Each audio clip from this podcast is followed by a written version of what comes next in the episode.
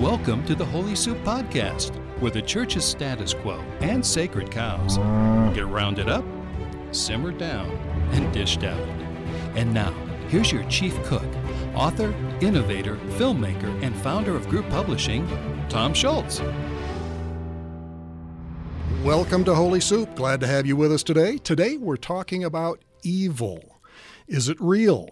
Is evil on the increase? How is the church dealing with the presence of evil? Our guest today is Father Gary Thomas from California. He's a Vatican certified practicing exorcist.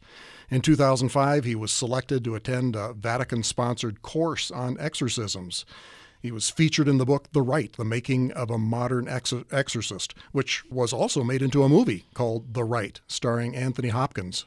So, welcome, Father Thomas. Thank you, Tom. I'm very glad to be here, and uh, thank you for the opportunity to come on your show today and, and exchange some ideas and have a conversation well, about this topic. Looking forward to it.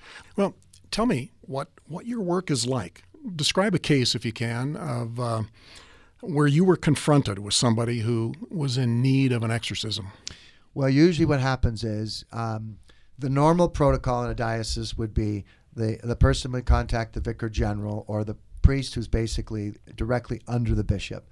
But because of the book and the movie, oftentimes people just Google in exorcist and they find me. And then I get a lot of calls and emails directly. The normal protocol is that I am the exorcist for the Diocese of San Jose in California.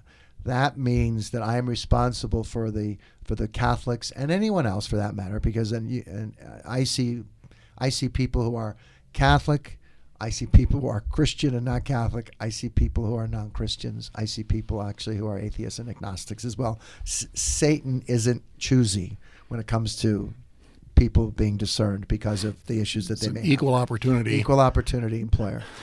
so if if it's someone within the diocese, um, then what we try and do is we try and have our prayer my prayer team see them before I see them, if if possible, just because of the number of people who make contact with us. But we get lots of calls and emails from outside the diocese, from from Colorado or Montana or Tennessee or New York or Florida, wherever. So what we try and do is send them back to to an exorcist or a source within their own local church who can actually be much more helpful to them than help than for me to try and minister them from long distance because it's just not a it's really not it's not a good practice. When you do get one sure. who you're face to face with, Describe for me. Okay. Now, are you asking me about the discernment aspect, or are you asking me about somebody who has a diabolical attachment? Let's take one who you actually see a diabolical attachment and how you notice that and what you do.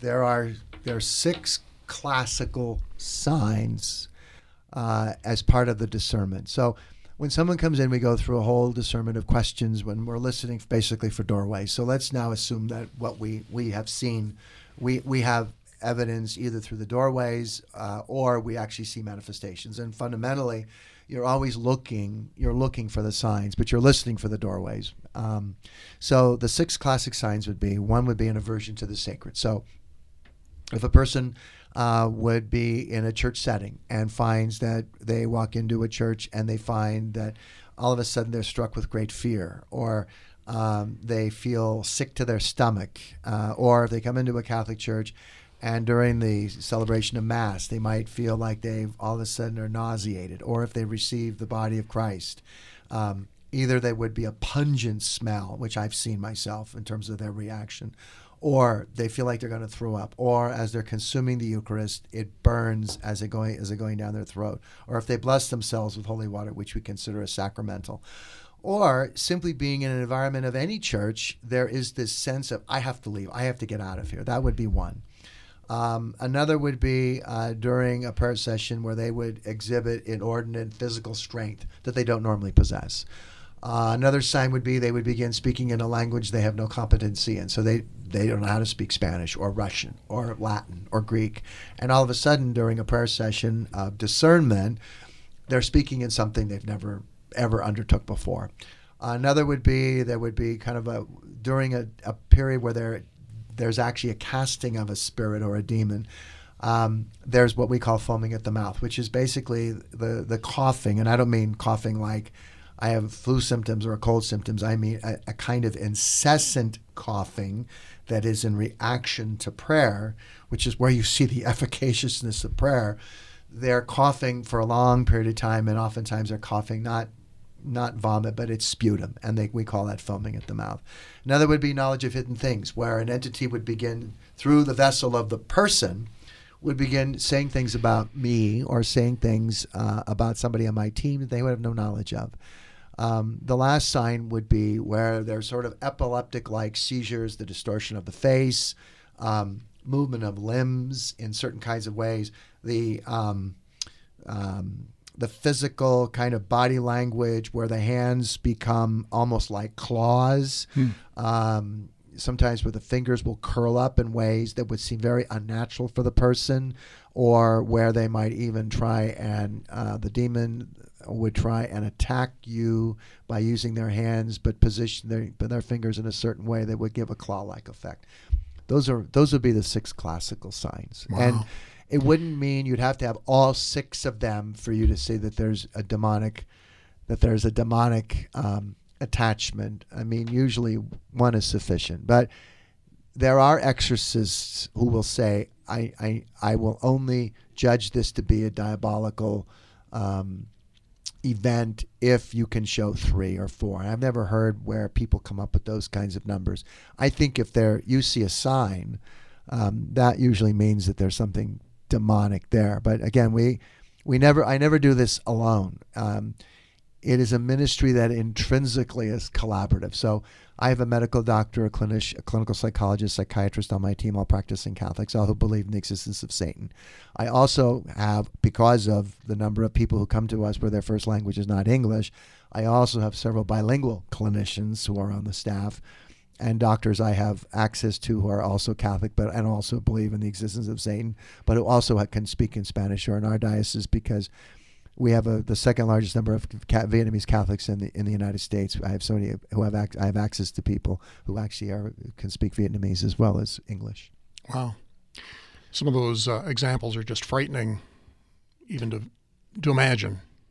Well, when you see them up close. Um, after 10 years of being an exorcist, um, when I first saw these experiences in Rome, um, I never ever felt fear. And I think, you know, after time to think about all this, it has to be a grace. I really believe that. And I'm not saying I'm special, but it has to be a grace because I'm not afraid. And I think to be an exorcist and you see these manifestations or you're threatened, you can't be afraid. Mm.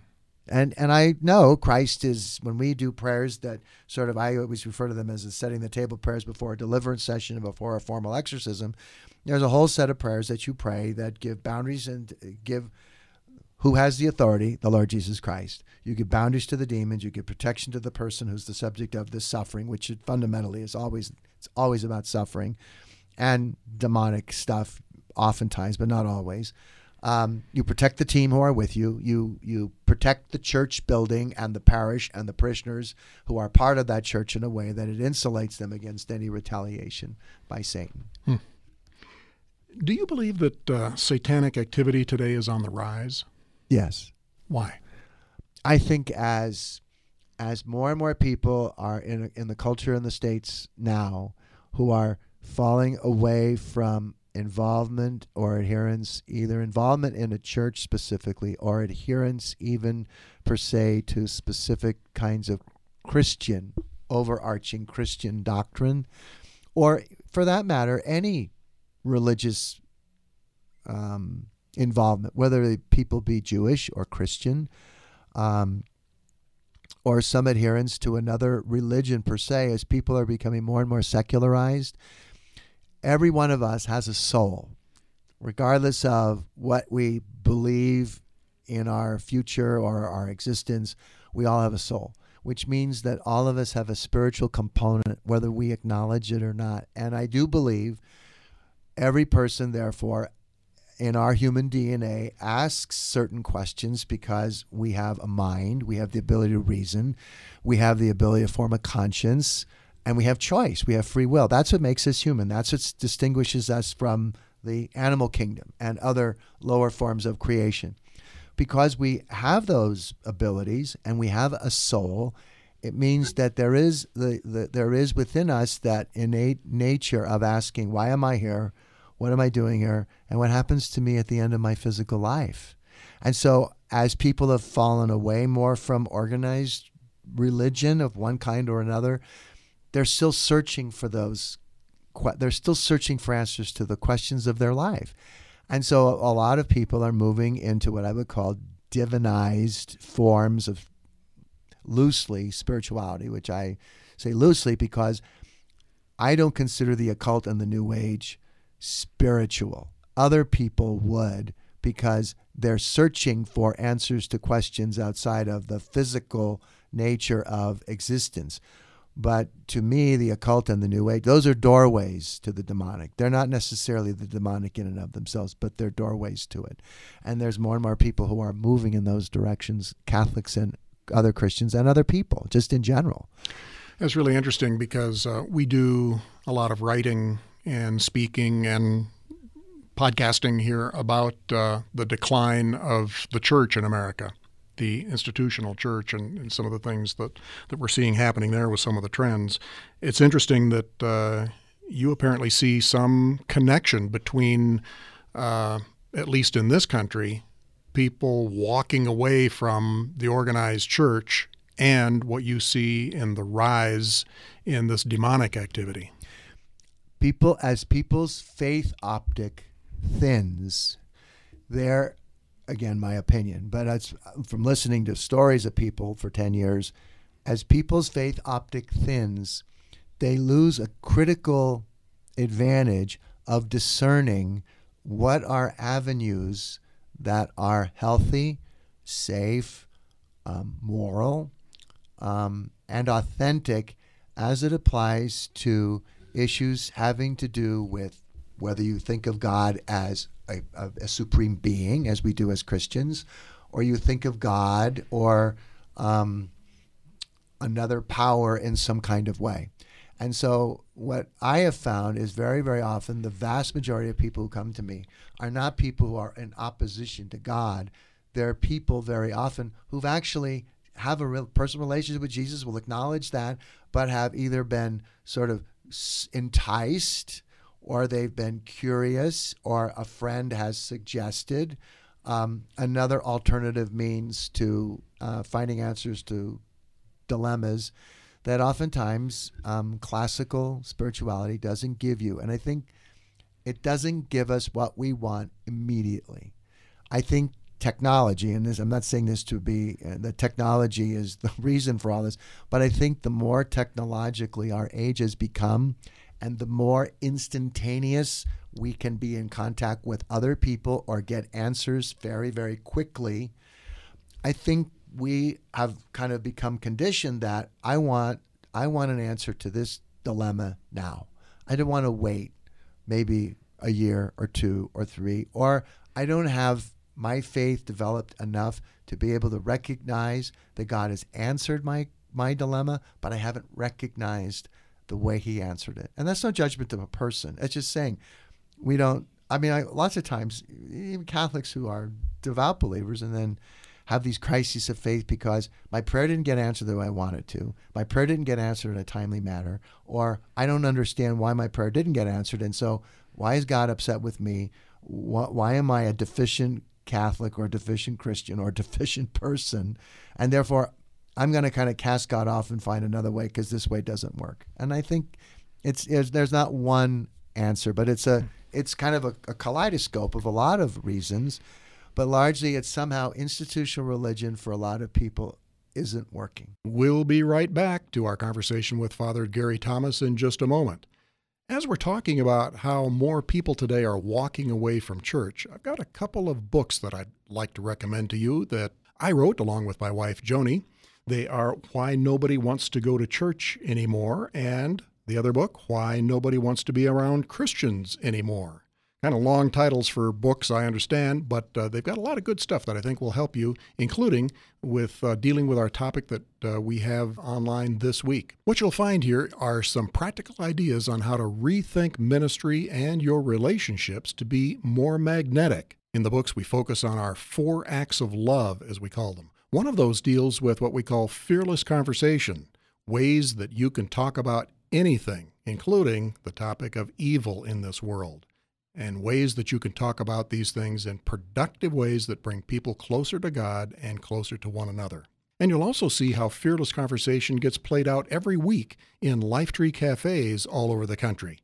You can find out more about the books, Why Nobody Wants to Go to Church Anymore, and Why Nobody Wants to Be Around Christians Anymore at group.com or at your local bookstore or on your local online retailers. Find out more about Lifetree Cafe at lifetreecafe.com. Now, back to our conversation with Father Gary Thomas.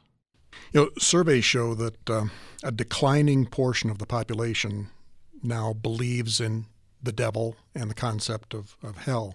A Harris poll recently showed that 58% believe in the devil and hell. It's down uh, several percentage points from 10 years ago.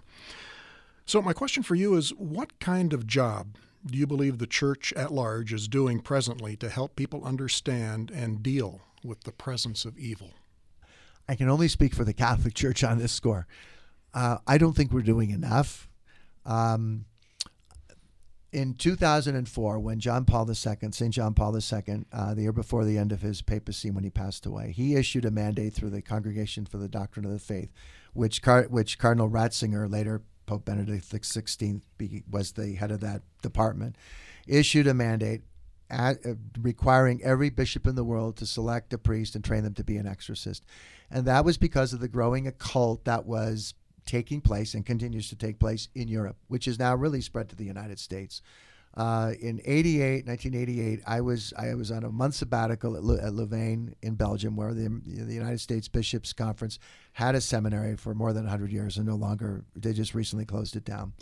And there was it was very clear the apathy in 1988 of Catholicism in Western Europe was palpable, and I only know that because I spent a month there and I have plenty of examples of that. That was not the case in the United States. But over the last 20 years, I've seen a lot more apathy on the part of Catholics toward their faith.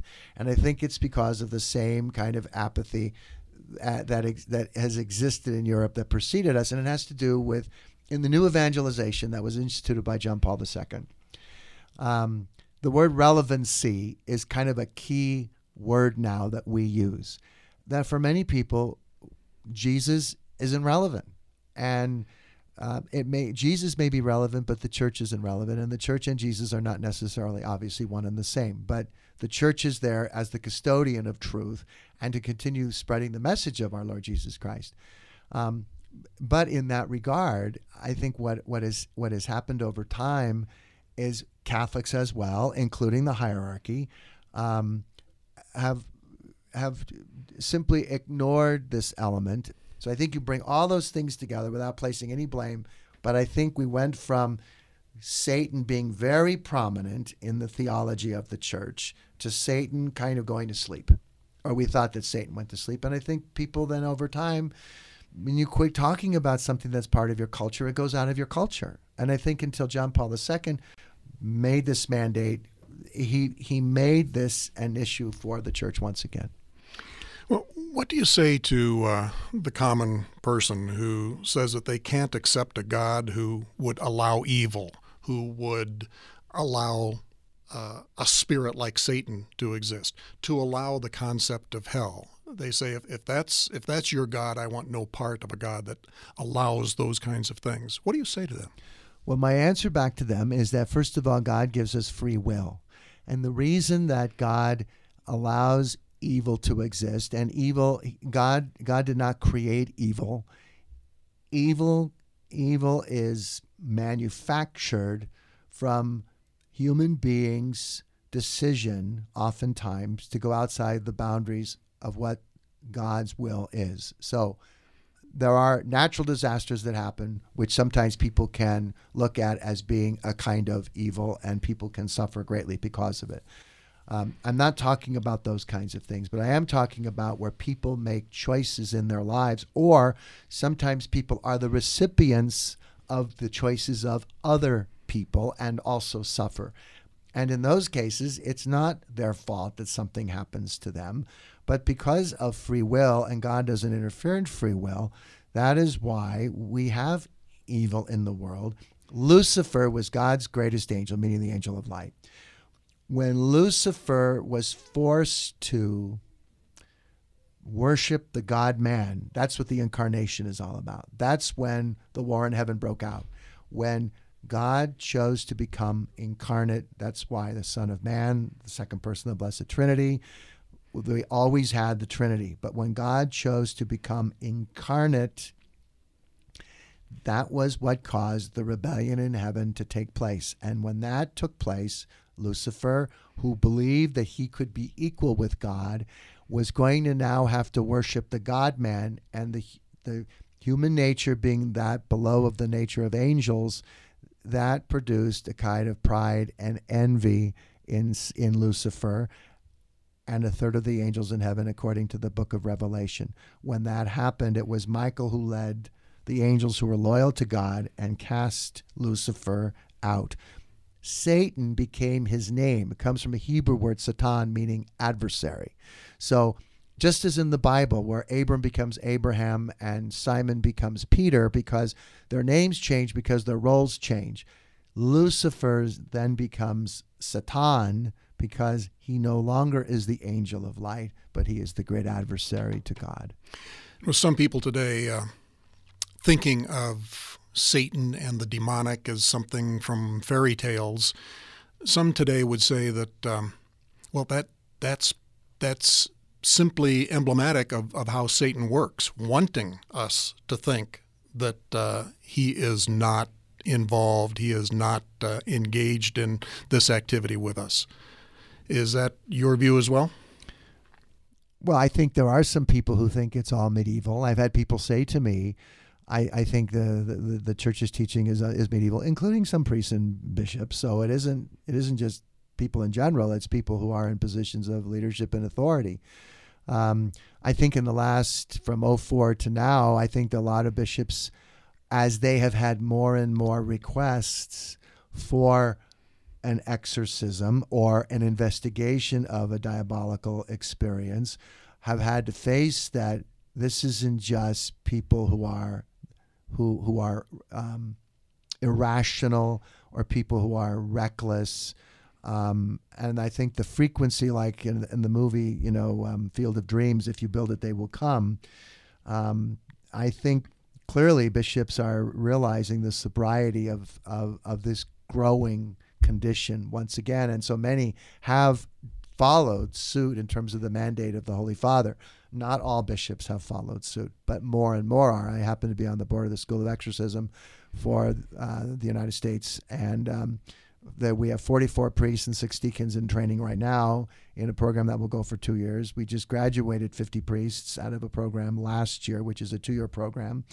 And so there are more and more bishops who are realizing I need to have somebody who's trained, even if what the person claims is demonic isn't.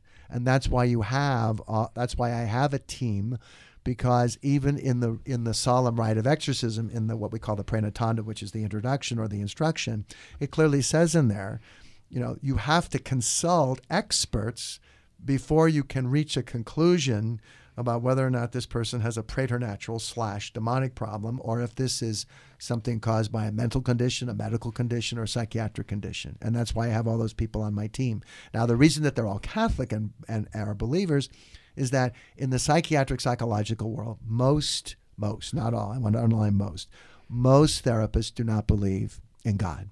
Mm-hmm. Mostly are agnostics and atheists. So you need to have people who are looking at a person through the same optic as the church is, because it's not to stack the deck, but it is to say, in the consideration of discernment, that also a preternatural possibility also is an option.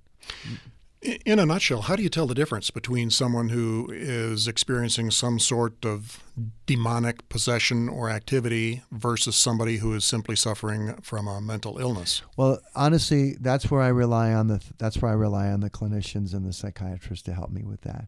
So we never start off like very oftentimes I will get a call and person will say, "Father, I need an exorcism," and my pet answer back to them is, "I don't do them on demand."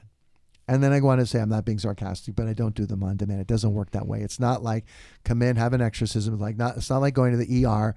You you just stepped in a rusty nail, you get a tetanus shot, and you're all better. It's a discernment process because if I was to perform an exorcism, a formal one, or even do deliverance on people where there isn't at least a suspicion that there is something preternatural, I can do some very serious psychological harm to that person, especially with a solemn exorcism. So you want you have to do due diligence. And the church actually is very, very conservative in this approach, and I think rightfully so, because is the person suffering from some psychotic break? If they're just because if a person is hearing voices or, or having visual psychosis, and and it happens to be images of the demonic, does that mean that they have something demonically wrong? No. I mean, I've had people who are meth users and who've been long-term meth users come to me, and when you ask all of these kinds of questions about addictions and drugs and whatever, I always bring have you have you, have you ever used meth? Yes. For how long? For a long time. How long have you been sober from it? Well, for a long time as well. But then you go consult a toxicologist, and the toxicologist will tell you it would take three years of abstinence before there would be any chance that the person's brain would be able to sufficiently heal, and there's no guarantee.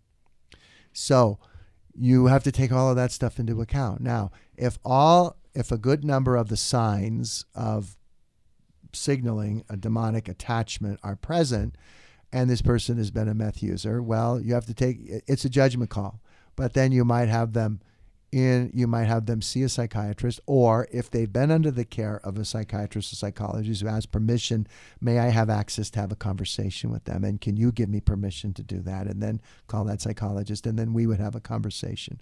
So it's very involved. It, it's not a it's not a quickie. I mean it, it it's very time consuming. And that's why i have a team. For those who you found to have a legitimate uh, involvement with the demonic. Is there uh, is there a certain type of person or a certain type of background within a person that makes them more susceptible to demonic activity? Well, that's a very very good question. I I, I would Satan is Satan is a, is more attracted to people who have broken relationships or no relationships. Now that does not mean there's no absolutes with any of this, but people who are sexual abuse victims, 80% of the people who come to me are abuse victims. Wow. That's a soul wound. And so, very often, usually it's in combination between that wound and other kinds of occult, new agey stuff that they've gotten involved in that that will bring on a demonic foothold.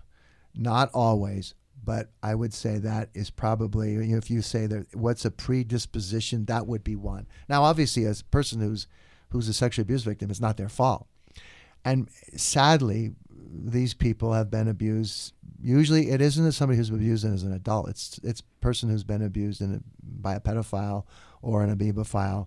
Um, you know, they've been abused since they were two, or they've been abused since they were five, either by a family member a neighbor, um, a teacher. Um, in one case, it was a priest whom I had to report to the our bishop and who had died, but nonetheless, I had to report that. Um, so I would say if there's any predilection, it would be the abuse. Now, that doesn't mean because a person is an abuse victim that they become a target for Satan. But what it does mean is that unless they go and they find some way through therapy, through counseling of some kind or another, to heal that wound, it means that they're more vulnerable. I would I would say that they are more vulnerable. However, I've met lots of people who've gone through therapy and counseling who've not been involved in those kinds of things and and there hasn't been anything satanic. So again, I don't want to in any way for the people who are listening to this podcast walk away saying, okay, because a person is, is an abuse victim, they become a victim of Satan. That's not the case. But I am saying in those kinds of cases, I'd say that would be that would certainly expose them to potentially something more potentially preternatural. I think people who are involved in in drugs certainly those are doorways, and anybody who's been a user of um, magic, sorcery, um, certain cultures in the Hispanic culture, there there is a preponderance of um, they're called curanderos, which means healer there is a preponderance of superstition that is oftentimes mixed in with Catholicism. Um, in the African culture, it is prevalent with voodoo. Um, but in other Vietnamese, Filipino cultures, they also have their own form of witches, just as in the Anglo culture. Um, I think people who are drawn to those things obviously are just are much more. Um, they become much more vulnerable. Mm. But I would say, you know, um, if you're looking for groups, I think people who people who have been addicted, that's certainly one. Porn is a big doorway, a huge doorway, and I hear a lot of when people who come to confession, I hear that brought out of confession a lot. Mm. So what I do in those cases where people have habitual sins, there is a process that was developed by um, a Catholic um, uh, apologist whose name is Neal Lozano. He wrote a book called Unbound.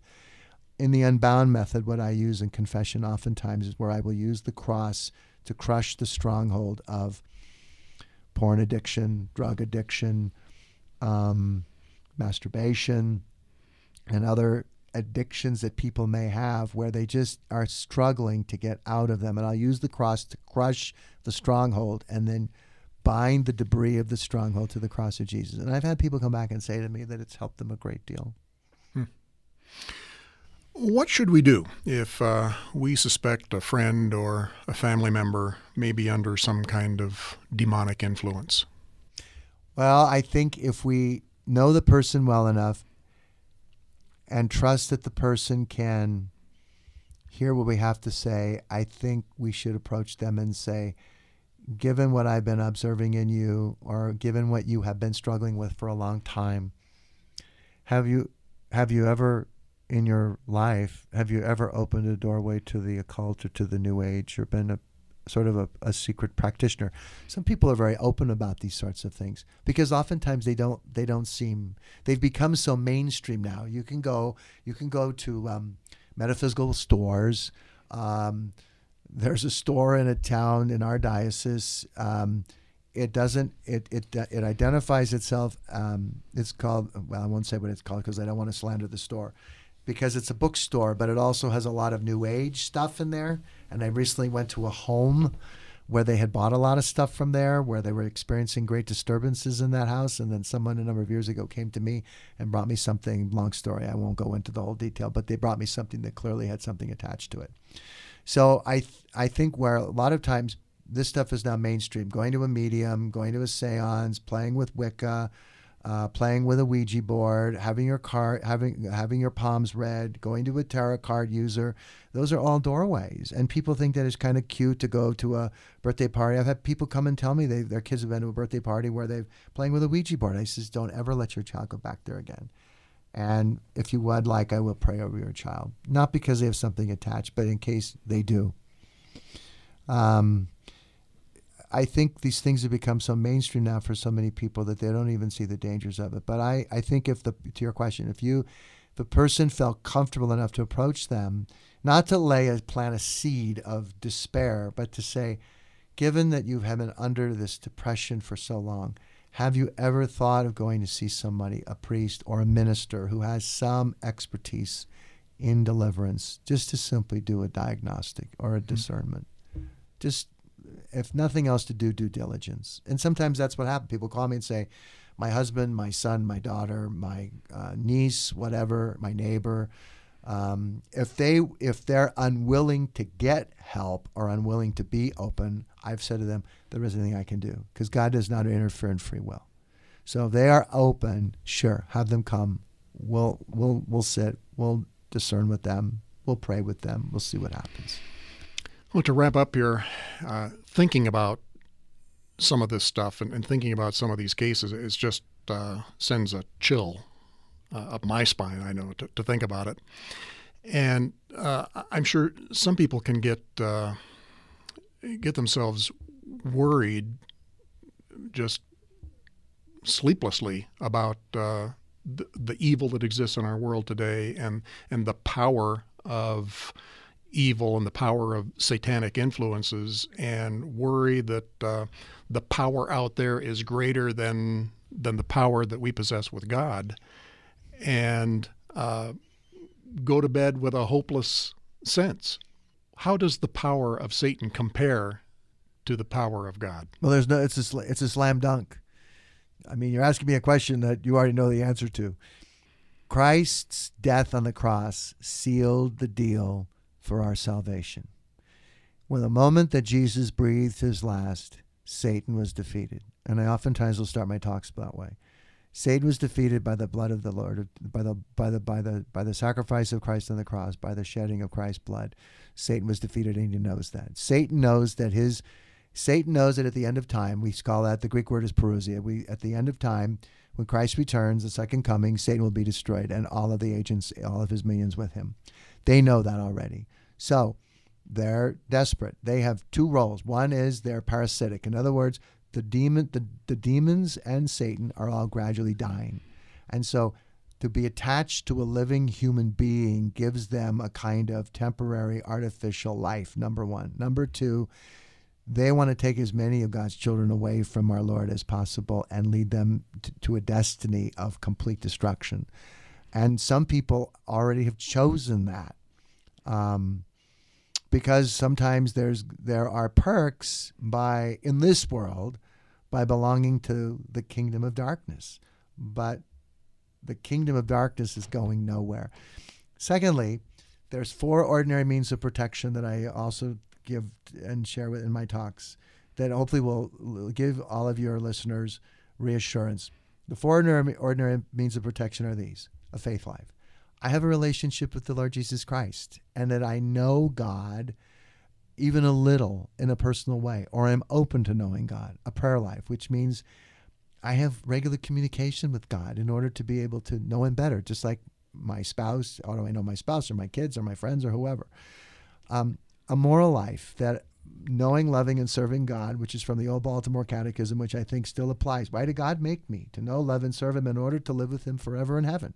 That's what I tell the kids in my parish. What's the number one goal in life? And they know it's to get to heaven. That's the top. That's the top goal.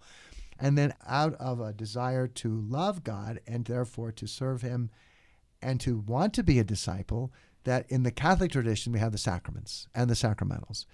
For people who aren't Catholic, a prayer life and a moral life is equally very, very good. It's just in our system, we also have the sacraments that help us with keeping that armor, confession and Eucharist, and daily prayer. Jesus says in the Gospels 60 times, do not be afraid. He also says, resist Satan, resist the devil, but don't be afraid.